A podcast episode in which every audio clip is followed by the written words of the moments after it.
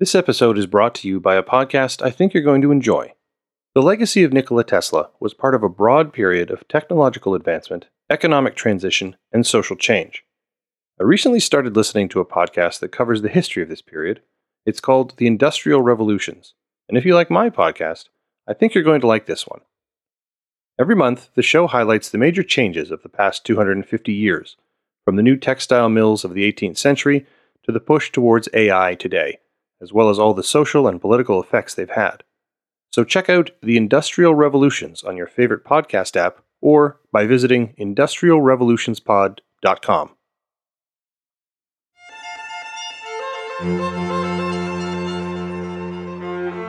Hi, I'm Stephen Kotowych. Welcome to Tesla The Life and Times. Episode 25 A Star is Born, 1894. Hello, everyone. Welcome back to Tesla The Life and Times. When we last spoke, I'd outlined my plan for three episodes of Tesla Goes to the Movies before the next episode of the main show. Two of those are available now, but the third, about the movie The Current War, Ironically, the whole reason I started the Tesla Goes to the Movies sidecast has taken longer to produce because, well, I moved house recently. The last time I moved was 11 years ago when I was a single fella. I had moved pretty frequently for the 10 years prior, back and forth from university mainly, and I was usually able to be back up and running in my new space within a couple of days. However, in the intervening 11 years, I acquired a wife, three children, and an awful lot of stuff. So, my expectations of how long it was going to take to pack and move were completely out of whack with the reality of how it turned out. In the mad dash to finish packing, I, for some reason, put the power cord and cables for my mixer and microphones into one box, and all of my other equipment into another one. It took a lot longer to dig all of that stuff out than I thought, and rather than make you wait any longer for another episode of our main show, I thought I had probably better get back to it now. And what an episode this one turned out to be. Even though it focuses just on 1894, I ended up having nearly two hours worth of material when all was said and done. Now, that's fine for a special episode like the one we did on the Gilded Age or the one about the Chicago World's Fair, but it seems a bit much for an episode that looks at how Tesla's fame and celebrity began to grow after the World's Fair. So, what I've done is split this episode into two parts about 1894. This episode will look at Tesla's continued efforts at invention, as well as some of his publications and accolades that came thanks in no small part to the help of T.C. Martin, his friend, editor, and informal PR man. The next episode will focus on Tesla's laboratory and his most important friendship with Robert Underwood Johnson and his wife Catherine. As for the Tesla Goes to the Movies sidecast, well, now that I've found my cables again, they'll still happen, in fact, I'll actually have to add another one. The new film Tesla, starring Ethan Hawke as the inventor, is already available in some regions and looks to be scheduled for release in Canada later this September. As soon as I can watch that one, I'll have a review episode about it. I'm hoping these can come out between the next few episodes of the main podcast, but one way or the other, you'll have them before the end of 2020. And that actually brings me to some housekeeping and maybe a bit of discussion about where the podcast is going as we edge closer to 2021. The last few months, I've actually got overage charges from my web host because so many people have been downloading both current and past episodes that, for the first time, I was over my monthly limit. Now, this is a really nice problem to have. It means more people are listening. But it got me thinking about ways in which I can make this podcast sustainable and run it on a cost recovery model. Being based in Canada, and with the major podcast distribution services all based in the United States, paying in American currency means that I also pay essentially a 30% premium every month on my basic fees for my website and my hosting. Couple that with overage charges, and well, the costs can add up quickly. With three kids and now a mortgage, trying to at least break even on this podcast hobby would be nice. So, I'm going to be looking into ways to make it possible for you, the listener, to help me cover the cost of doing the show. Unlike other podcasters, I don't harbor any illusions about this ever becoming a full time job.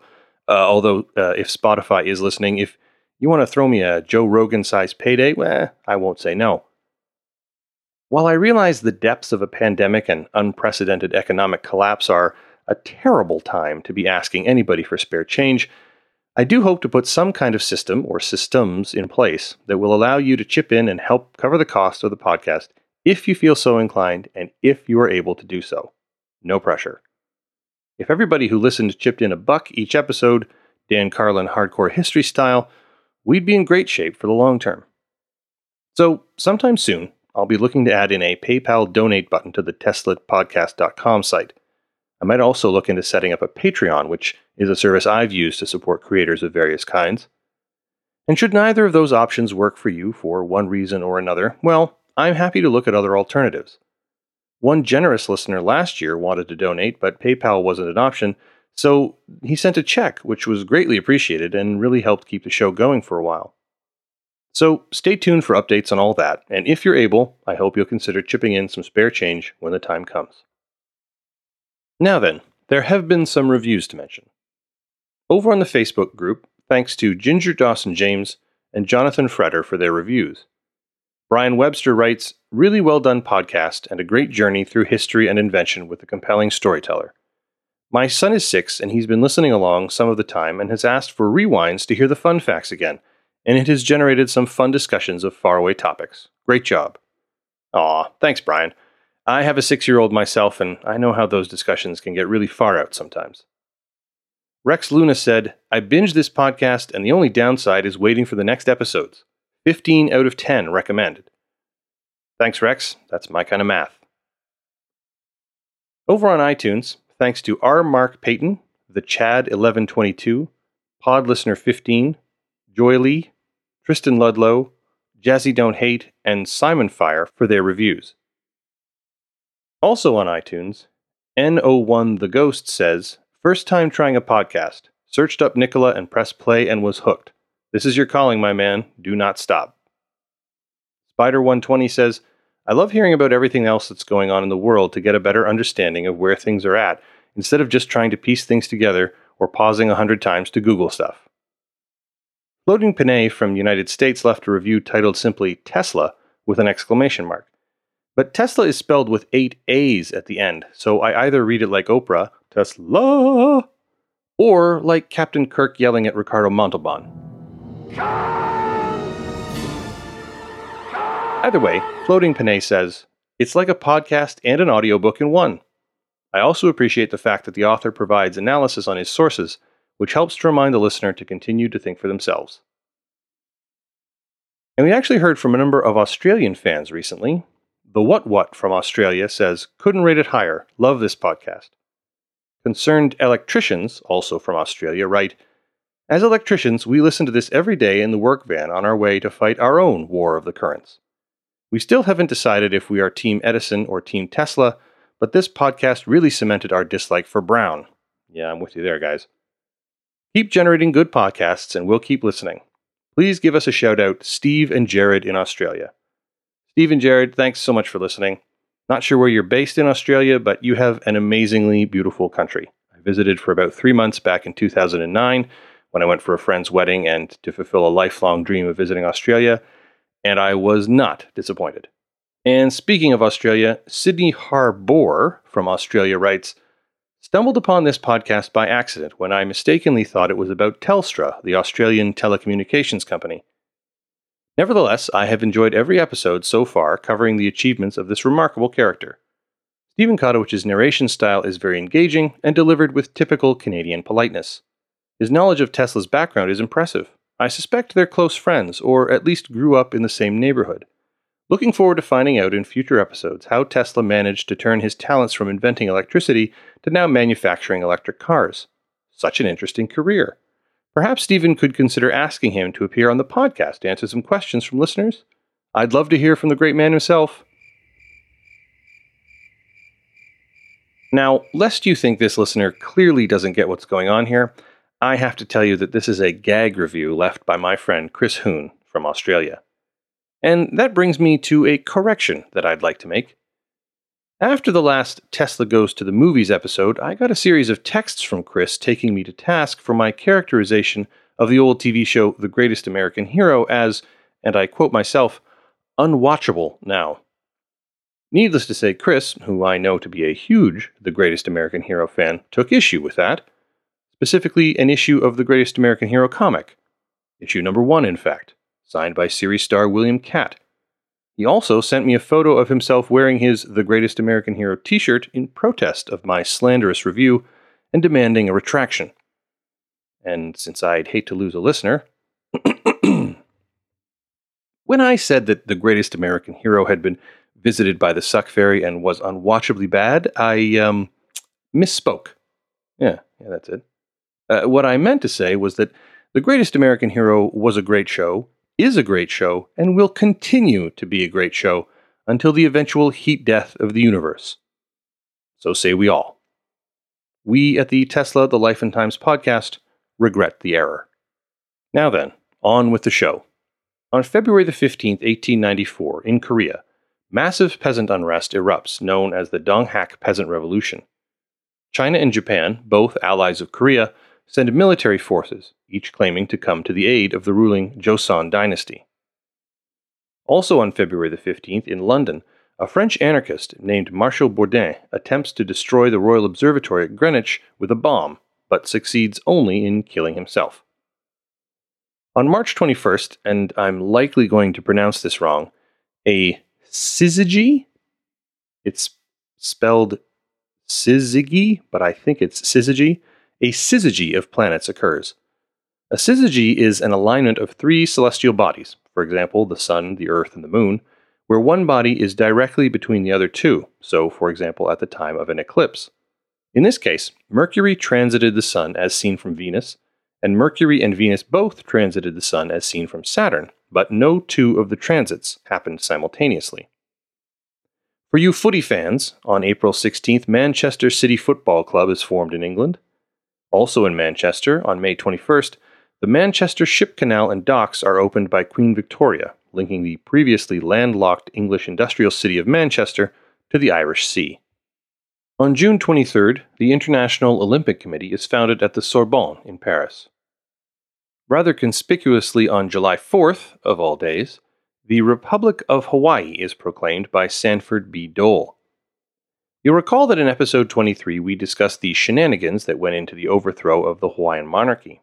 Well, Dole served as the president of the republic for four years until his government secured Hawaii's annexation by the United States, which of course had been the whole goal of the toppling of the monarchy, after all. If the name Dole sounds familiar in a tropical context, that's because Sanford B. Dole was the first cousin once removed of James Dole, who would arrive in Hawaii in 1899 and found the Hawaiian Pineapple Company, which later became the Dole Food Company, known for, among other things, those little cans of tropical fruit salad. And that's your fun fact for today. The speed with which the Dole family turned Hawaii into a giant tropical fruit plantation makes me rather suspect that liberty and the rights of man weren't top of mind when they decided to topple the monarch.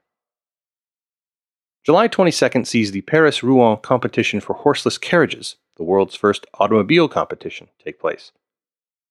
Remember how China and Japan both came to the aid of Korea a few minutes ago? Well, it seems that each would have preferred to come to the aid of Korea by themselves, because by August 1st, 1894, tensions between the Empire of China and the Empire of Japan over their rival claims of influence on their common ally erupted into what comes to be known as the First Sino Japanese War. On October the 15th, French Army officer Alfred Dreyfus is arrested for spying. On December 22nd, he's convicted of treason and sentenced to life on Devil's Island in French Guiana. Thus begins what history remembers as the Dreyfus Affair, a political scandal that divided the Third French Republic from 1894 until its resolution in 1906. It remains one of the most notable examples of a complex miscarriage of justice and anti Semitism. Dreyfus was a 35 year old Alsatian French artillery officer of Jewish descent. He was charged with treason for supposedly communicating French military secrets to the German embassy in Paris. Evidence came to light in 1896 which identified a French army major named Ferdinand Esterhazy as the real culprit. But when high ranking military officials suppressed the new evidence, a military court unanimously acquitted Esterhazy after a trial lasting only two days. To add insult to gross injury, the army then laid additional charges against Dreyfus based on forged documents. Emile Zola's open letter, J'accuse, stoked a growing movement of support for Dreyfus, putting pressure on the government to reopen the case. In 1899, Dreyfus was returned to France for another trial. The intense political and judicial scandal that ensued divided French society and embittered French politics for a generation, as well as encouraged radicalization. The new trial resulted in another conviction and a 10 year sentence, but Dreyfus was pardoned and released. It was not until 1906 that Dreyfus was finally exonerated and reinstated as a major in the French army. He served during the whole of World War I, ending his service with the rank of lieutenant colonel. He died in 1935. Famous births in 1894 include on January the 8th, Maximilian Kolbe, Catholic friar and martyr, and he's always been a hero of mine. After the invasion of Poland by the Nazis that began World War II, Kolbe was one of a few brothers who remained in his monastery, where he organized a temporary hospital. Even though he was arrested, he refused to sign Nazi documents attesting to his ethnic German ancestry, and thus his supposedly Aryan bloodlines. Upon his release, he and the other friars provided shelter to refugees from Greater Poland, including 2,000 Jews whom he hid from the Nazis. When Nazi officials gave him permission to continue the monastery's publishing house, Kolbe used his presses to issue a number of anti Nazi publications. Kolbe was arrested for good in 1941 and sent to Auschwitz as prisoner 16670. He was routinely beaten and lashed by guards for continuing his priestly ministry in the camp. At the end of July 1941, when a prisoner escaped, the deputy camp commander picked 10 random men to be starved to death in an underground bunker to deter further escape attempts. When one of the selected men begged to be spared for the sake of his wife and children, Kolbe calmly stepped forward and volunteered to take his place. Kolbe continued to minister to his fellow condemned men, leading them in song and prayer for two weeks, until only he was left alive. At the end, the guards injected him with poison. Maximilian Kolbe was declared a saint by the Catholic Church on the 10th of October, 1982, and the man whose life Kolbe had saved was in attendance at the ceremony. On February 3rd, Norman Rockwell, American artist and illustrator, was born.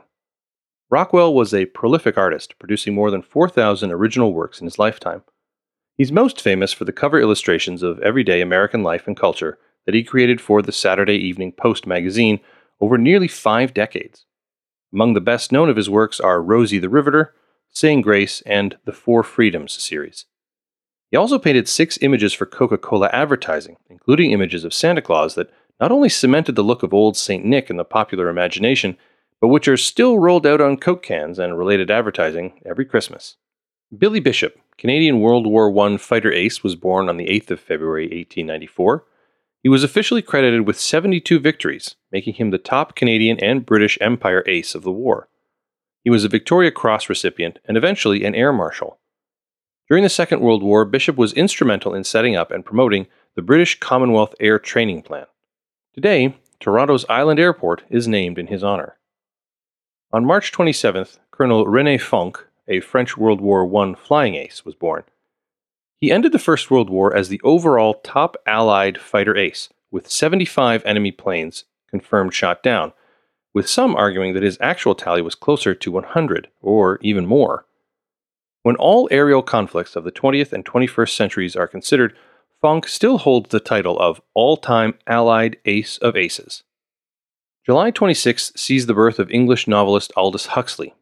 He authored nearly 50 books, both novels and non fiction works, as well as wide ranging essays, narratives, and poems. Huxley was widely acknowledged as one of the foremost intellectuals of his time. He was nominated for the Nobel Prize in Literature seven times and was elected Companion of Literature by the Royal Society of Literature in 1962. His best known works are The Perennial Philosophy, which illustrates commonalities between Western and Eastern mysticism, and The Doors of Perception, which interprets his own psychedelic experience with mescaline, and for which one of my favorite bands, The Doors, are named. And of course, his novel Brave New World, which envisioned a future dystopia. Harold Innis, Canadian economic historian and communications scholar, was born November the 5th. A professor of political economy at the University of Toronto, Innis was one of Canada's most original thinkers. Innis's writings on communication explored the role of media in shaping the culture and development of civilizations. He warned that Western civilization is imperiled by powerful, advertising driven media obsessed by, quote, present mindedness and the, quote, continuous, systematic, ruthless destruction of elements of permanence essential to cultural activity. Man, he would have loved Facebook and social media. He was an inspiration to a later University of Toronto professor, Marshall McLuhan. McLuhan wrote, quote, I am pleased to think of my own book, The Gutenberg Galaxy, as a footnote to the observations of Innis on the subject of the psychic and social consequences, first of writing and then of printing. If you're sensing a theme that people born in 1894 were of prime warfighting age when World War I broke out 20 years later, well, you wouldn't be wrong.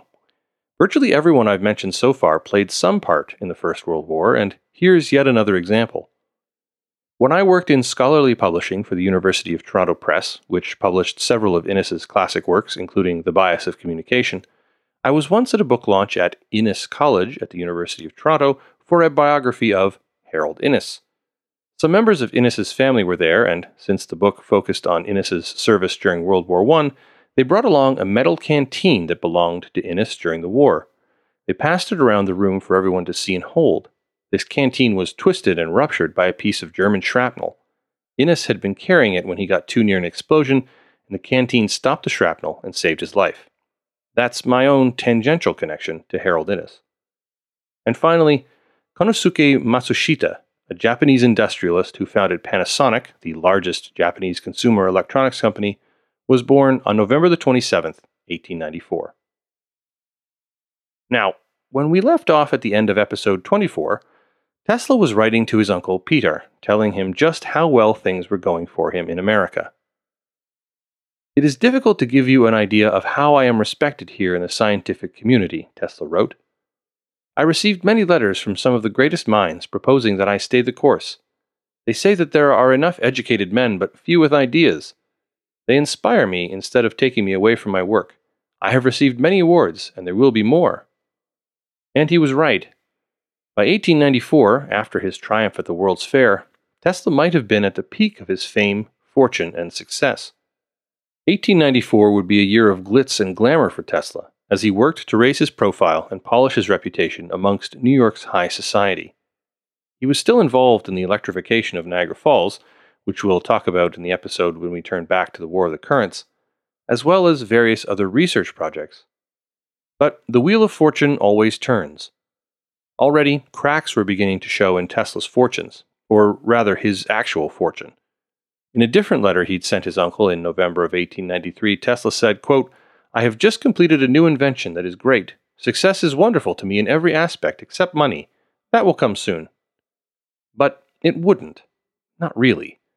Because, having given up his patent royalties at Westinghouse's request, money, and its shortage, would become a constant theme for the rest of Tesla's life some 50 years.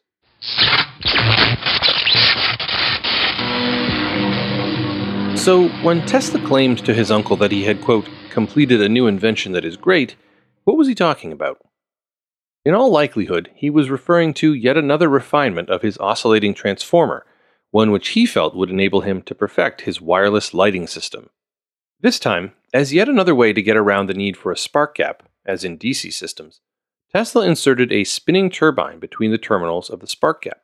Sparks leapt between the stationary terminals and the turbine blades, but the sparks were shorter and quicker as a result of the turbine spinning rapidly. To minimize any chance of arcing between the blades and the terminals, Tesla immersed the entire spark gap in oil. By pumping oil through the tank, the flow of the oil turned the turbine blades that interrupted the sparks. Using this circuit controller, Tesla was able to produce frequencies in the range of 30,000 to 80,000 cycles per second, and he filed a patent for this new circuit controller in August of 1893. But it wasn't until he realized that, thanks to the new circuit controller, the capacitors in his oscillating transformer could store more and more energy with each rapid charge and discharge cycle that he really understood its potential for storing and delivering tremendous amounts of electrical energy in short, concentrated bursts. For instance, explained Tesla, if the engine used to power the AC generator is of 200 horsepower, I take the energy out for a minute interval of time at a rate of 5,000 to 6,000 horsepower then I store it in a condenser and discharge the same at the rate of several millions of horsepower. Neat trick. Understanding that he could use his oscillating transformer to concentrate power, Tesla started to think bigger. he began modifying his circuits in order to transmit power across a room and light lamps without any wires. Whereas before, to pull off this stunt, he needed to be standing between two charged plates, thanks to his new ability to increase the concentration of power, he transmitted power between transformers at a distance of 10 or 20 feet. Not super far, but enough for Tesla to believe that transmitting power wirelessly all around the globe would soon be possible. His first wireless lighting system installation was at his lab, Tesla used his oscillator to charge a bank of capacitors that, in turn, were connected to a large cable that ran around the perimeter of the main hall, which was 40 by 80 feet. Effectively a coil with just one turn of wire, this large cable took the place of the primary winding of the old second transformer. On the receiving end, Tesla used a 3 foot tall coil in place of the secondary winding of the old second transformer. I'll put a photo of this coil in the show notes at teslapodcast.com. As you'll see, it looks like a wide, squat drum with a light bulb sticking out of the top. Mounted on casters, this receiving coil could be rolled around the lab to see where it worked best and adjusted to better resonate to the frequency generated by the transmitter. Having perfected his system by February of 1894, and remembering the lessons he had learned five years earlier working with Peck and Brown, Tesla began his campaign of patent, promote, sell to attract new customers who would be interested in purchasing his work and there beside Tesla the whole time was T.C. Martin. Thomas Comerford Martin is a name we've mentioned before. He was the editor of Electrical Engineer, one of the leading weekly electrical journals of the era, and an all around big deal in the electrical profession. He was also a longtime friend and tireless promoter of Tesla and his works. Throughout the mid 1890s, T.C. Martin acted as Tesla's publisher, publicity manager, and hype man. Yeah, boy! More than anyone else, it was Martin who helped Tesla establish his reputation as a leading man of electrical science in the eyes of the profession, investors, and the public at large. Born in England, Martin immigrated to the United States originally to work with Edison at Menlo Park. Martin had the electrical industry in his blood, as his father had helped lay the transatlantic telegraph lines, with a young Thomas in tow. It was Edison who noticed Martin's flair for writing and who encouraged him to publish articles about the telephone and phonograph in New York newspapers. This led to Martin taking a job as an editor with the telegraph journal The Operator in 1882, a periodical which was soon renamed Electrical World. Along with his editorial work, Martin helped found the American Institute of Electrical Engineering in 1884 and served as the Institute's president in 1887 1888. If you remember way back to episode 10, Martin was first introduced to Tesla and his work when Peck and Brown invited him to a demonstration of Tesla's AC motors in the Liberty Street laboratory as they were looking to hype his patents in advance of selling them. So impressed was Martin that it was he who cajoled Tesla into delivering his first lecture to the American Institute of Electrical Engineers in May 1888, which was entitled A New System of Alternate Current Motors and Transformers. Having remained close during the intervening years, you'll recall from our last episode that in 1893, T.C. Martin was along for the ride on Tesla's lecture tour to Philadelphia and St. Louis, as he covered both events for Electrical Engineer. When Martin discovered that in St. Louis an enterprising individual had printed up and then sold out of 4,000 copies of the National Electric Light Association bulletin containing a biography of Tesla, Martin saw serious dollar signs. He spent the train ride back to New York discussing with Tesla plans for a full length book based on the inventor's collected writings. The first half would be about the AC polyphase system, with chapters on motor design, single phase and polyphase circuits, armatures, and transformers, and the second half would be made up of Tesla's lecture on high frequency phenomenon that he had given in New York, London, and Philadelphia. Martin would write the introduction. Despite Martin's help, Tesla found writing a book in English difficult Nevertheless, he understood that the book was an essential part of the bigger plan of establishing his reputation. As he explained to a cousin back home in Serbia, quote, In addition to all my work, I'm going to write a book. It's going to be unusually evil, by which Tesla probably meant difficult or demanding. I intend to announce various apparatus and experiments that are going through my head after some years of work. I have compiled everything from what I have read in magazines and what is new. It can hurt me or possibly help me. My ambition is to come out not as a technician, but as an inventor. The book, The Inventions, Researches, and Writings of Nikola Tesla, appeared in January 1894 and ran almost 500 pages. Despite his struggles writing the book, Tesla must have been pleased by the review in the New York Times, which noted that while the assembly of the materials for the volume must have been, quote, by no means an easy task, Tesla and Martin had pulled it off successfully. At this point, Tesla did what I can assure you, based on my 15 years in the publishing industry, most new authors do. He gave away a whole bunch of copies of the book for free. He sent them to his family in Serbia, to his friends, to his former colleagues at Westinghouse. Now, there's nothing wrong with this, certainly. Publishing a book is a moment to be celebrated, and it's only natural you'd want friends and family to celebrate with you. Plus, you just wrote a book, you want to show off a bit. Which is why every publishing contract lays out how many free copies of their own book an author is entitled to once the volume publishes. The problem is what happens next, and it always happens. Having exhausted their own supply of gratis copies, the author invariably contacts the commissioning editor, which is what I did, and either asks for more free books or, having been turned down, asks you to send copies to people directly on the author's behalf, which is essentially the same thing as giving the author more free books, except now you're also paying the postage. My record for such a request is being sent a list of 73 additional people, yes, I counted, that the author would like copies sent to after running out of his own free copies. When you consider that I worked in academic publishing, where there might only be a handful of experts on the planet who would be interested in the topic of a specific book, as well as in textbook publishing, where there might only be a handful of people in the whole country who teach the relevant course, you can understand how sending free copies to what might prove a sizable chunk of the potential customer base is not a great way to ensure a successful sell through of your print run.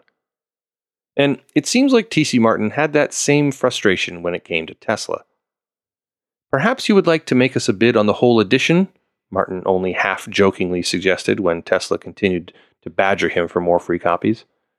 Your request for more copies is just too hard, Martin told Tesla. It seems to me the Pittsburgh boys, if they love you, ought to be willing to blow a little money of their own on the book. Martin's compromise was to send Tesla a dozen copies at reduced prices. Despite Tesla's best efforts to give away every copy of the book, the inventions, researches, and writings of Nikola Tesla proved a strong seller. The first edition sold out within a month. W. Bernard Carlson says that a second edition sold out by the end of 1894, and a third edition published in February 1895, along with German and Russian translations. It's not clear, however, whether Carlson means additional printings of the book sold out, a printing is just more copies, or whether there were genuine new editions of the book. A new edition is usually something that includes new material. But that's just bibliographical nitpicking on my part. The point is, the book sold, and T.C. Martin made money, which he then foolishly gave to Tesla when Tesla convinced him to lend him the full proceeds from the book. This was a very dumb move, because what Martin couldn't have known was that Tesla was terrible about paying debts. Terrible, as in, just plain didn't pay them. And Martin never saw a penny of that money ever again. The men would eventually have something of a falling out, mainly for other reasons, but Martin, decades later, was still grumbling about the two years of work on the book that came to nothing as a result of this loan. But that's all in the future. For right now, in 1894, Martin is still Tesla's loyal hype man. Flavor Flav! And he took his role of promoting Tesla as an up and coming scientific celebrity seriously. He arranged for a bust of Tesla to be sculpted by someone named Wolf. and wait for the wolf who should be coming directly. You sending the wolf? None of the sources list a first name for this wolf, and the only sculptors I could find with that name were either too young or too dead to have been the sculptor in 1894, but let's just assume that this was a big deal.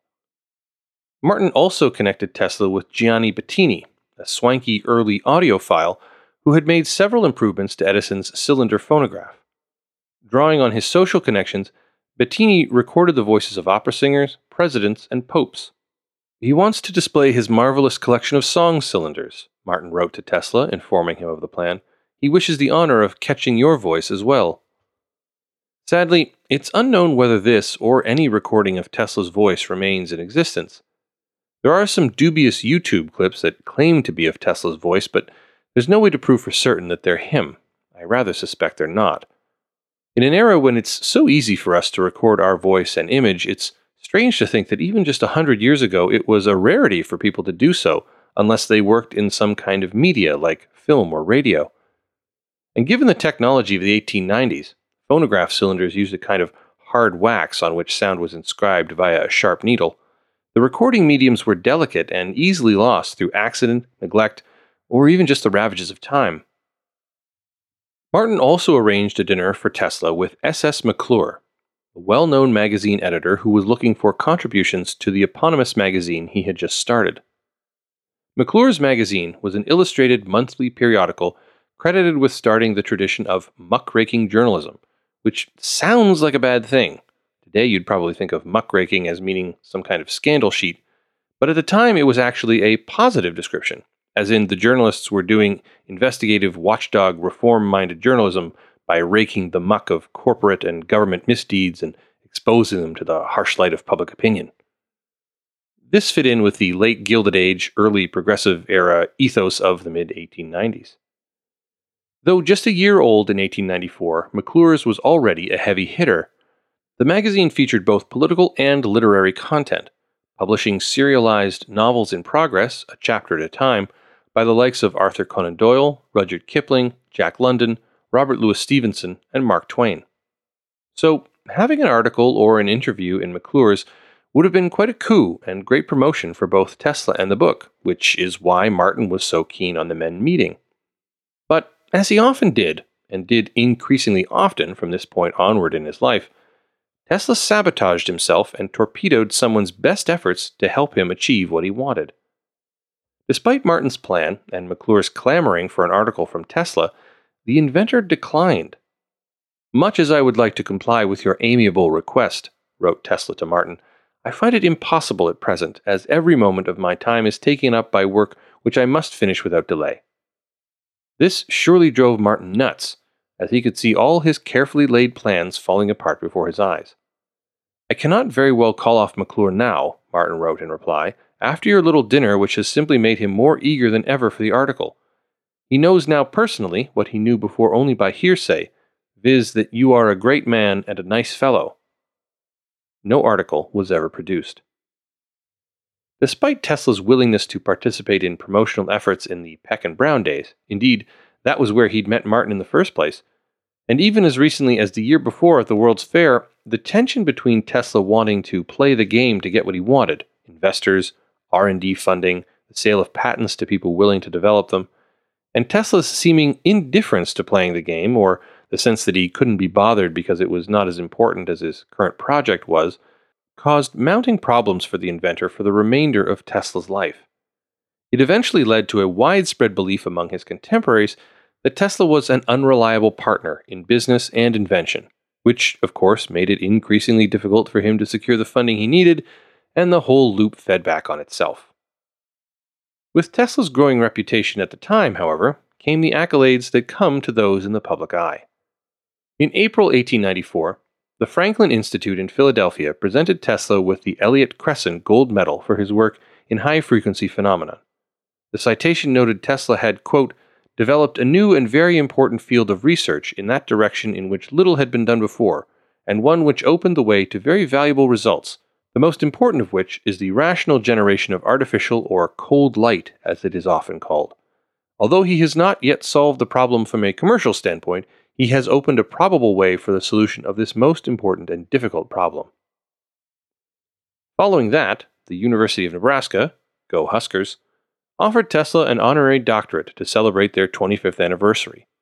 But Tesla wasn't interested in taking time away from his work to make the long trip by train from New York to Lincoln, Nebraska, a trip of several days each way.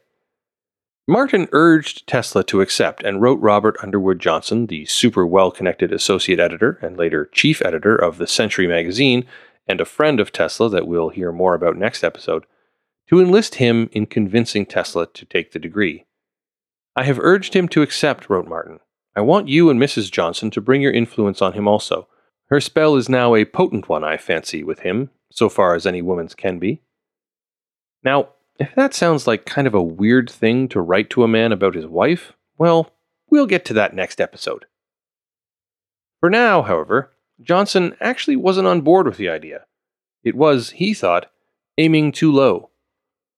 As Tesla had already received honors from ancient universities in England and France, Johnson felt it only fitting that a more prestigious institution than the University of Nebraska, go Huskers, be the first American university to award Tesla an honorary doctorate. And those more prestigious institutions also had the advantage of being a much closer train ride to New York, making Tesla more likely to accept if he didn't have to take that much time away from his lab. So Johnson took it upon himself to write to Professor Huey Fairfield Osborn at Columbia University, urging that that school offer Tesla a degree instead. There would be a particular appropriateness in Columbia giving him a degree, Johnson wrote, since his first lecture was, if I mistake not, delivered at the college, and since New York City is the scene of his most important discoveries. I think it may truly be said that there are few men occupying this unique position in both the theoretical and practical phases of scientific work. As to his general culture, I may say that he is widely read in the best literature of Italy, Germany, and France, as well as much of the Slavic countries, to say nothing of Greek and Latin. He's particularly fond of poetry and is always quoting Leopardi or Goethe or the Hungarians or Russians. I know of few men of such diversity of general culture or such accuracy of knowledge. Professor Osborn knew Tesla and had attended the Columbia lecture and promptly spoke to the president of the university. And so it was that a few weeks later, in June 1894, Tesla received an honorary doctorate from Columbia, and a few weeks after that, received the same honor from Yale. And also in 1894, Tesla finally became a United States citizen. He took great pride in being American, and for the rest of his life, he kept his citizenship papers locked securely in a safe in his room. Next time, we'll be sticking with 1894 for one more episode. We're going to look at Tesla's increasing preoccupation with New York high society and the money that it could bring his research that began around this time, as Martin introduces him to Robert Underwood Johnson and his wife Catherine, who were to become Tesla's best friends and key supporters and social connections. And we'll also take a closer look at Tesla's lab, the incredible shows he put on there for the rich and famous of the Gilded Age, and the mysterious experiments he conducted with Mark Twain as their subject. Thanks for listening to Tesla The Life and Times. If you're enjoying the show, please spread the word. Tell a friend who you think might enjoy it too, or share a link to the show on your social media. Please leave a rating and review wherever you get your podcasts. It's a big help to the show. Past episodes, as well as show notes for this episode, can be found on our website at www.teslapodcast.com. Remember to sign up for our email list, and you can keep up to date about the show on our Facebook page. Contact me directly via email at tesla at kotowych.com or find me on Twitter with the handle at ourmankato. Thanks for listening. I'm Stephen Kotowych.